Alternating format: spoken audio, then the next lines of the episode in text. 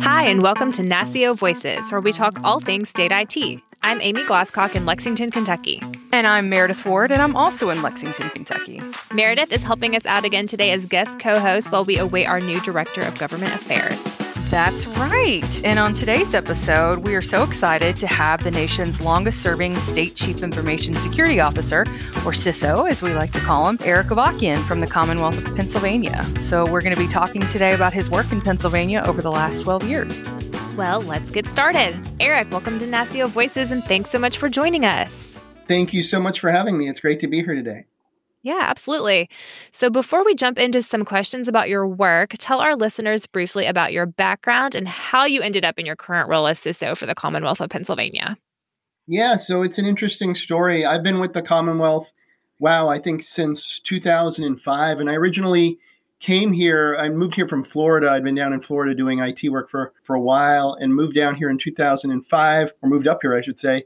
My wife is from this area, so she wanted to move back home and uh, you know just kind of got to you know started with just by through a contracting position doing a lot of technical security work. At the time the commonwealth at that point was just getting involved in an enterprise security program. So my role back then was specifically related to that project which was to put all centralized type of security tools in place. And, and my main focus in that time was one piece of that project and really uh, heading that effort. And and just through time, after about a year, I became a Commonwealth employee. Um, they brought me on as a full employee, and then a year later, they brought me on as a deputy CISO. They had just hired a CISO back, I think, in 2006. That was the first year that the Commonwealth got its chief information security officer. So, with that role, I became deputy in about 2007, and then was promoted to CISO uh, in 2010. So it's been a an interesting um, path as far as how I got to be CISO, but really starting in the trenches as a technical person, purely technical, on a major security project that really was the culmination of the start of the enterprise security program here in the Commonwealth. So, Eric, as you said, you have been CISO for about 12 years now. And of course, that makes you the longest serving state CISO currently. And so, you know, I can personally attest to, you know, all the things that you've been able to get done. And you talked a little bit about that. But when you started out as CISO in 2010, not every state had a CISO. So, kind of looking back, what are some of the biggest changes that you've seen in the last 12 years, just kind of on the CISO role as a whole? Yeah, it's really been a journey. And, and we have seen a change in this position in general. I think back if I look back in the day, you know, when I started early on as a CISO, and and some of the just uh, you know the common mistakes I made, again, coming from a very technical background initially, making that transition to where you need to speak the language of the business. And even back then, that was generally something I was still learning. And what we've seen predominantly with the CISO role, particularly in the years past, was how you saw a lot of technical folks and they weren't able to bridge that communications gap and CISOs were either thought of as the technical person, you know, that pushes all the buttons and, and speaks all the security speak. And nobody really knew what the CISO did. And I think over time, we've really seen the shift in the CISO and really their seat at the table, working directly with the business, to working directly alongside the CIO to make business initiatives successful. Because at the end of the day, security while it's about you know securing things it's also about enabling business and i think that's been the biggest shift where the seat at the table for the CISO has changed. We've it's it's now more of a risk management discussion and bringing, I guess, that person into the boardroom per se, so that that person has a seat at the table and they're heard.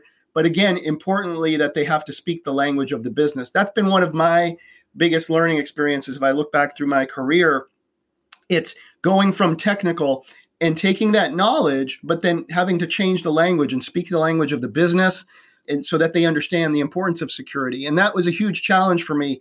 You know, I remember early in the early days giving reports, you know, 200 page reports of look at all the things that we're blocking. Well, that's not really meaningful to an executive. And it takes, I guess, making some of those mistakes early on to see what works, to see, you know, what makes executives tick, particularly at the business levels, and then learning their language and then bridging that gap between the complex nature of cybersecurity and business so that we can have a business discussion. So for me, that's really what I've seen as the biggest change we've seen with CISOs is, is speaking the language of the business, getting a seat at the table, and really driving business initiatives to success. And really, there's so many components of state government these days that have a, a cyber, you know, part to it. So it's extremely important that the CISO has uh, a seat at the table. And you know, kind of switching gears a little bit, one of the other things that you've really been able to accomplish in the Commonwealth is collaboration with between the state and local government. And I know you've worked closely with the Pennsylvania County Commissioners. So talk a little bit about that work, uh, the importance of having a strong relationship with local governments. I think this is by far one of the most important topics and opportunities that still exists out there across state and local government. And that's partnerships and building partnerships, building trust with folks outside of our comfort zone. So, for instance, you know, as state CISOs, we manage our state networks. We're kind of in that little spot, but looking outward and looking at the opportunities and our uh, to partner with local governments, with cities, with counties, uh, with townships, because at the end of the day, they need assistance, particularly at the local government levels, and to look at how to build and forge relationships through collaboration so that we can all work together on the betterment of everybody's cybersecurity. So really proud, you know, working closely with the Pennsylvania County Commissioners Association. We've been doing this for a number of years now, uh, and we just really started through working groups and kind of meeting with them on a regular basis and kind of just you know started talking during these working groups and, and, and forging relationships and then talking about hey where are some opportunities that we could work together and partner and you know improve collective cybersecurity uh, for the betterment of all, including you know efficiently using taxpayer dollars for potentially things like shared services. So that's kind of what we where we started, and we looked for some opportunities. Several years ago, we partnered with our, our CCAP or County Commissioners Association on a shared service to provide services. For instance, we were already providing at the state level, such as security awareness training and phishing exercises, and kind of expanding this service to provide a shared service to the counties for those same types of services you know basically just taking what already existed expanding it achieving economies of scale where we increase the license counts but reduce license costs because we were buying more licenses. So it's those types of i guess recipes for success that i think we want to continue to build across in the entirety of government. Taking that to cities where we partnered with the city of philadelphia and took that same approach where now they're partnering on that shared service. And we're you know continuing that effort working through this the schools through the uh, intermediate units to where we can partner closely together on shared service opportunities. But it really starts with getting out there and meeting people and collaborating. So as cisos the takeaway here is we've got to be collaborators. We've got to work outside of our comfort zones get outside of our just state you know area of responsibility and partner with folks who we can work with to where we can all learn together we can all improve together. And again at the end of the day it's about efficient use of taxpayer money.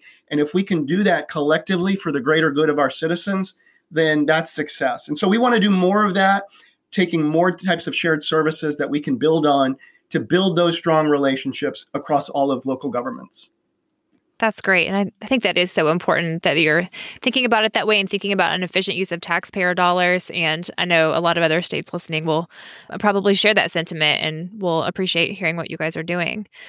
So, on another topic, we've been hearing a lot about identity and access management from state CIOs and CISOs, and it's really becoming a huge issue, especially as the pandemic has brought an increased demand for digital government services. Pennsylvania was an early adopter for single sign on with your Keystone login. Tell us a bit about that. So, this is really part of a, a, a customer service initiative. Um, you know, providing better customer service to our citizens. You know, if we look at the architecture of yesteryear with, with, you know agencies, so when you look at agencies and agency applications, you know, before shared services transformation, uh, which kind of consolidated all of IT to a central model for IT and HR. You know, where agencies were thought of, each agency had their own application. And within each application, they had a separate login and a separate authentication mechanism, which meant a different username and ID that uh, folks would need, citizens would need if they're logging into that application. So if somebody wanted benefits, you know, they'd have to have one user ID and password for that. And if they wanted to do something else, if they wanted to be a fishing license or driver's license, all these different types of things, each agency, you know, has predominantly had their own authentication mechanism because each agency was separate in that regard. And, and as citizens, I think the takeaway is citizens look at government as government, right? So they don't look when they think of government, they just they just want to log in. They want the same type of an experience that I think they can expect when they log into their social media or when they go to, for instance, some of these big box retailers that are online. You know, folks can go from one area of the store to another and they can just start adding things to their cart. And at the end of the day, it's one checkout process, it's one login process. They don't have to remember a lot of usernames and passwords. And so it's really taking the expectation of how people do business with with their other areas of business, whether it be their banks, whether it be retailers, or anything else online, and taking that online experience and bringing it to government. But what that means is really bringing that single face of government approach to our citizens. So they only need one credential. And with that credential, they can get access to certain things. They still have to, after authentication, uh, be authorized through different applications. But it's really just providing that single, I guess, credential for our citizens and starting there to provide our citizens a more secure process and a more streamlined process. So they're not having to remember hundreds of different passwords to different applications. This is still a work in progress, right? So as people modernize their applications and move closer to the keystone uh, when they're modernizing they can move closer to this model so it, it's something that's going to take time to get everybody to that point and i know other states are in different areas of process or progress with this same type of uh, solution but i think uh, you know pennsylvania has definitely made a lot of uh, strides in this, but it's definitely a continuous work of progress. And we think it's a good model because, again, citizens expect to do business. They just want one place to go. Uh, they don't want to log in hundreds of times. And I think, again, as government, we owe that experience to our taxpayers. Yeah, absolutely. And taxpayers do have that expectation for things being more streamlined and easy in the way that they're used to navigating the online world and their interactions. What is your advice to states who are just starting down this IAM path? I think it's really getting you know a team together, right, and working again. I, the, the big word is collaboration. It's going out there and, and really trying to understand. It's having a kind of a somebody to spearhead this first of all. So if there's an identity and access management team or business area that can spearhead this, but then really gathering feedback from the different stakeholders instead of just shoving something down somebody's throat and saying you're going to use this. Really understanding and gathering that feedback from across all of the different agencies and areas where they where you're going to need that support for them to come aboard this process. So having a collaborative approach and really working by partnering and talking to the people that are going to be key stakeholders in this is critical. I think that's the biggest takeaway, really, for any project that you want to be successful. It's uh, particularly if it's a big project. Is to getting that buy in, it's getting them to have a seat at the table and listening to them and gathering their feedback even if it's potential architecture, you know, considerations and things of that nature, so that everybody's feedback is part of the overall solution that gets implemented. I think at the end of the day, people want to be heard and they want to make sure that whatever we're putting in place takes into account those types of considerations. Yeah, absolutely. So, Eric, you talked a little bit, especially with Keystone Login, about streamlining things and making things kind of easier for the citizens of the Commonwealth. And, you know, one thing I know you and I have talked a lot about in the past is that you've really been able to streamline and centralize cybersecurity in Pennsylvania. So, talk a little bit about how y'all did that. And do you feel that you're more secure because of it? So this is also it's a great question, and and this is what I love about cybersecurity is you're always trying to improve, right? So we're never done. One of the reasons why I just love this area is because you can always improve, you can always get better, and looking for the opportunities. So, for instance, you know we're always taking a look at wh- where can we streamline, where can we centralize. For instance, if we see that there's a myriad of tools being used in a given you know discipline is there an opportunity to maybe potentially centralize on those tools so that we can get potentially a, a centralized tool at a lower price point because we're utilizing more licenses. So again, increasing a license count can mean reducing the per license costs for each of those licenses. I mentioned that example shared service, security awareness training, and phishing exercises. It's the same approach. We did that with that shared service. So the more licenses we buy through a centralized solution, the lower each license costs by working with our partner suppliers. So, taking that same model, looking at opportunities where it makes sense to centralize so that we can provide a central set of core capabilities so that there's no haves and have nots.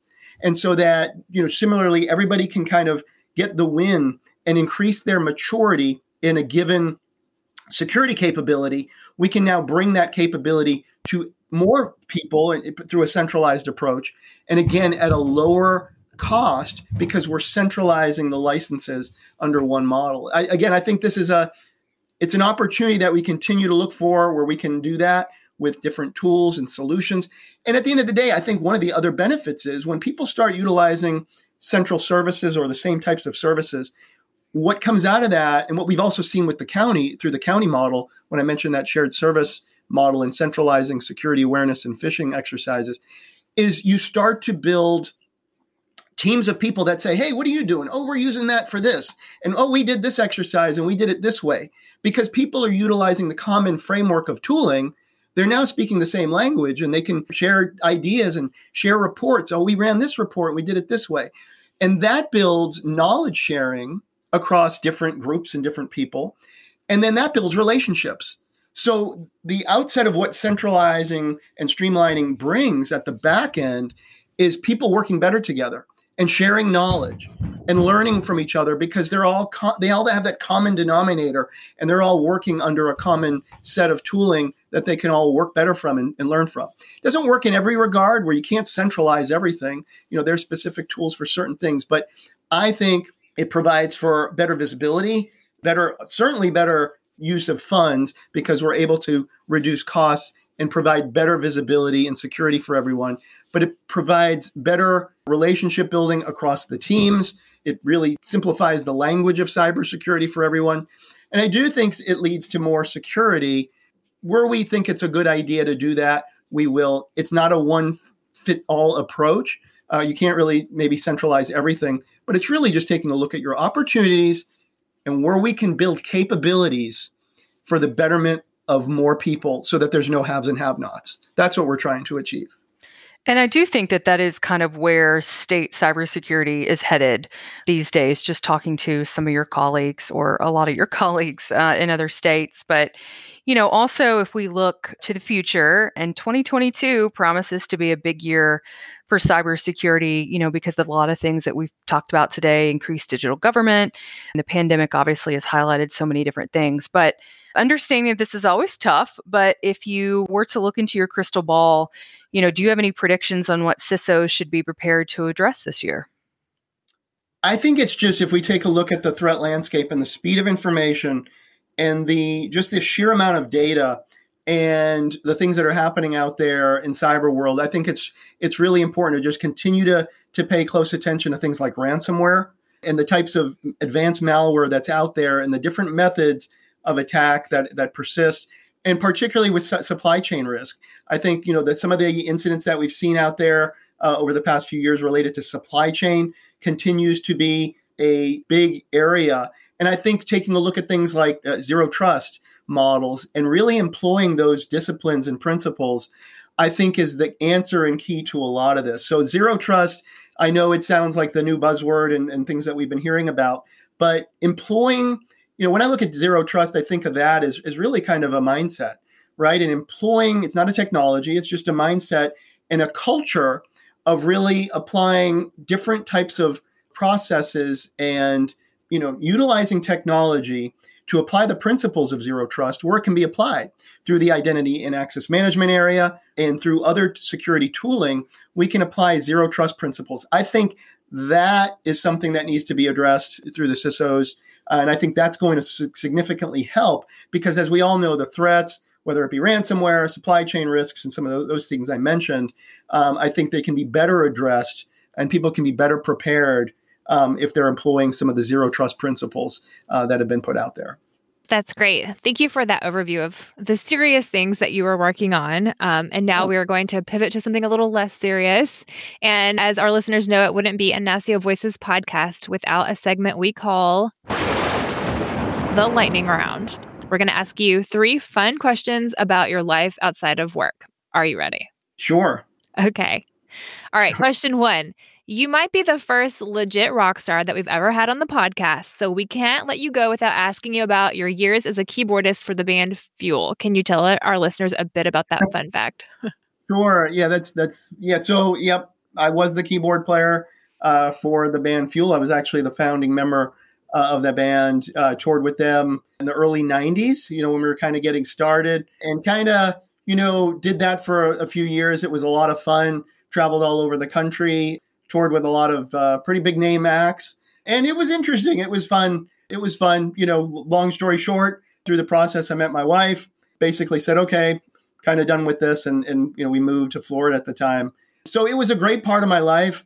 I think it really taught me a lot about just how to take something from nothing and make it excellent, right? So yeah. we were just a band and, and we took that band and we took it to the to level that you can take it. And, and it's really taking that same approach and applying it to anything else, like a, like that recipe approach I was talking about. So being in that situation really helped me in applying those concepts of taking something from nothing, making it excellent, and then okay, where else can we do this in life? You know, like there's other areas where you can apply the same principles. So I think it's a really important growing point for me because it helped me kind of take that idea or the principles around being successful in music and then applying it through other areas of life. So it was a great time for me. I'm proud of it. I'm still great friends uh, with the folks, um, uh, the original folks from the band. I just talked to one of them who's out in California a few weeks ago. So I still maintain contact with them. They're great guys. That's great. And I, and I love that you talk about how, you know, something that you think is completely off your professional resume, it still shapes you into the person that you are today and teaches you lessons that are useful in your career. Absolutely. Absolutely, for sure. So, Eric, let's talk about another very famous band that you're a member of, the Bad Boys of IT. So, anyone who's been around NASCIO for a while will remember your all's inaugural performance in Nashville in 2014. I was there. Um, there. So, this was, yeah, Amy was there. Uh, so, a group of talented you know, NASCIO members, are, are y'all going to do a reunion tour? I mean, what do we need to do to get this together? Yeah, you know, I think it's interesting. I, I I'm I'm all for that. I think you know, COVID kind of came in and you know, kind of change some things for everyone, right? So we haven't yeah. been. Uh, you know, going to conferences. So now I think we're on the back end of that, or at least it feels that way right now. But you know, I think it, where where I think we see people going to conferences, and we can get that going again. Who knows? You know, maybe that's something that uh, that we can get the boys back together. Um, I'd certainly be uh, I'd be okay with that, and I'd be certainly willing to participate. Uh, always a lot of fun, and again, just a great collaborative experience uh, to share that type of experience with folks. So yeah, I, am looking forward to that. If we can ever do that again, I'd be I'd be game. So, awesome. Amy, I think we, we know some people, don't we? So we'll see yes. what we can do. Yeah, all, awesome. all musical NASCIO members. You heard it here first. That's right. all right. Question three: Outside of fighting cyber criminals and playing music, do you have any other hidden talents? Wow, that's a you know I think I'm a I really spend a lot of time just trying to be a good dad. Um, I've got three little kids and uh, nine, 12, and 15, and I spend a lot of time with my kids. So just not having a dad of my own growing up, I, I really spend a lot of time. So whether that's a talent or not, I just think it's an important job. Um, so I really spend a lot of time at least trying to be a good father uh, to my kids. And so, you know, outside of that, I do write a lot of music as well. So as a, I'm a I'm an avid songwriter that I do in my spare time. I play some golf. Uh, when the weather warms up, I'm looking forward to getting out there uh, and playing some good golf as well. So those are just some of the fun things I like to do. And uh, but being a dad, I think, is one of the most important things that's on my plate. Absolutely. Absolutely. Well, Eric, as always, so good to talk to you today. Thank you for coming on the podcast. Please give our best to all the fine folks in the Commonwealth of Pennsylvania. You know, Amy and I are both residents of the Commonwealth of Kentucky. So that's where all the cool people live in a Commonwealth. So sorry to the other states, but it's just in a Commonwealth. Will do. And it's, it's been great talking to you guys, and I really appreciate it. You as well. Thanks so much. Thank you. Thanks, Eric. Thanks again for listening to NASCIO Voices. NASCIO Voices is a production of the National Association of State Chief Information Officers. Registration for our NASCIO mid-year conference in National Harbor, Maryland opens March 2nd. We'll be back in two weeks. Until then, you can listen to past episodes of NASCIO Voices at nascio.org slash podcast.